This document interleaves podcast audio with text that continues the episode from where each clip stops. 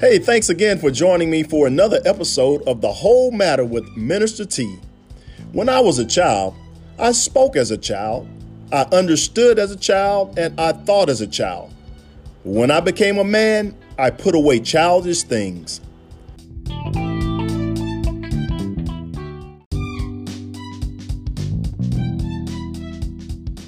As you know, we've been studying about love these past few months.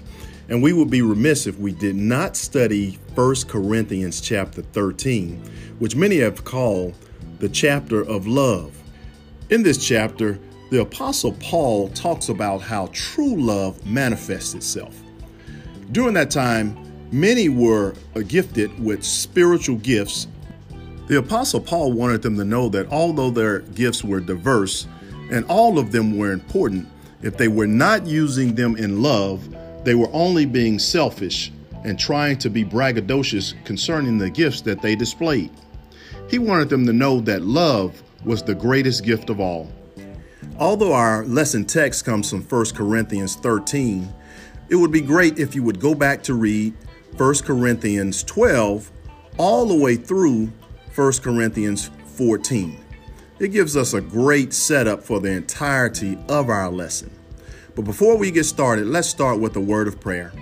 Gracious Heavenly Father, we give you thanks for who you are. We thank you that you've given us spiritual gifts, Lord, so that we could edify the body and glorify you.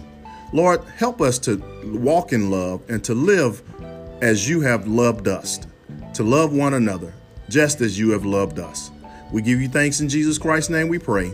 Amen. Our golden text comes from 1 Corinthians 13 and 13, and it reads Now these three remain faith, hope, and love, but the greatest of these is love. Grab your Bibles and read along with me as I read the text. I will be reading from the New International Version of the Holy Bible, and it reads If I speak in tongues of men or of angels, but do not have love, I am only a resounding gong or a clanging cymbal. If I have the gift of prophecy and can fathom all mysteries and all knowledge, and if I have a faith that can move mountains but do not have love, I am nothing. If I give all I possess to the poor and give over my body to hardship that I may boast, but do not have love, I gain nothing. Love is patient. Love is kind. It does not envy. It does not boast. It is not proud. It does not dishonor others. It is not self seeking.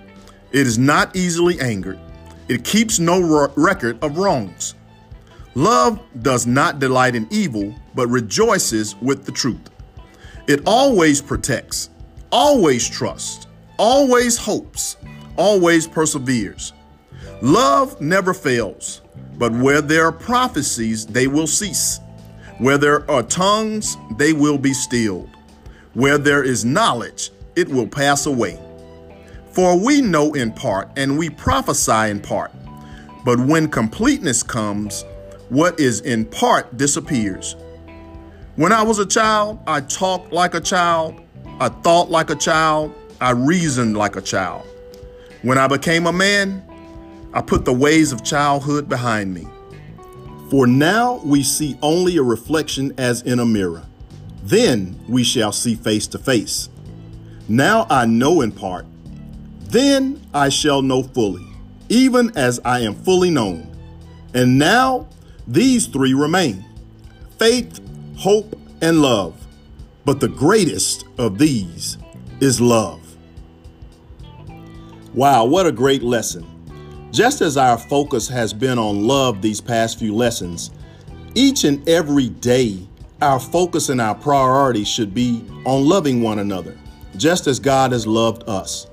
We shouldn't use our gifts as reasons to boast, but rather we should use our gifts as reasons to build up the entire body of Christ. He gives us these gifts in their diversity so that we can support one another, especially in those areas where we are individually weak. When we put up all of our gifts together, all of our spiritual gifts, that is, God can be glorified because then we would be walking in divine love. What spiritual gift has God given you? Are you boastful when you use your gift, or are you using it in humility? Are you wanting to use your gift to build up the body of Christ or to bring attention to yourself? I pray that you use your gift the way God intends it to be used to help edify the body and build it up, that is, and to glorify Him. When we do that, we show God that we can be accountable and responsible for the gifts that He's given us. Let's walk in love. Let's walk in true divine love toward God and toward our fellow man. Until next time, may you be richly blessed, is my prayer. Bye bye.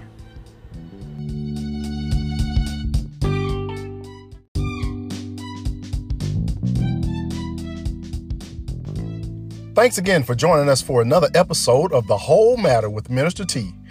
Now let us hear the conclusion of the whole matter. Fear God and keep his commandments, for this is the whole duty of man.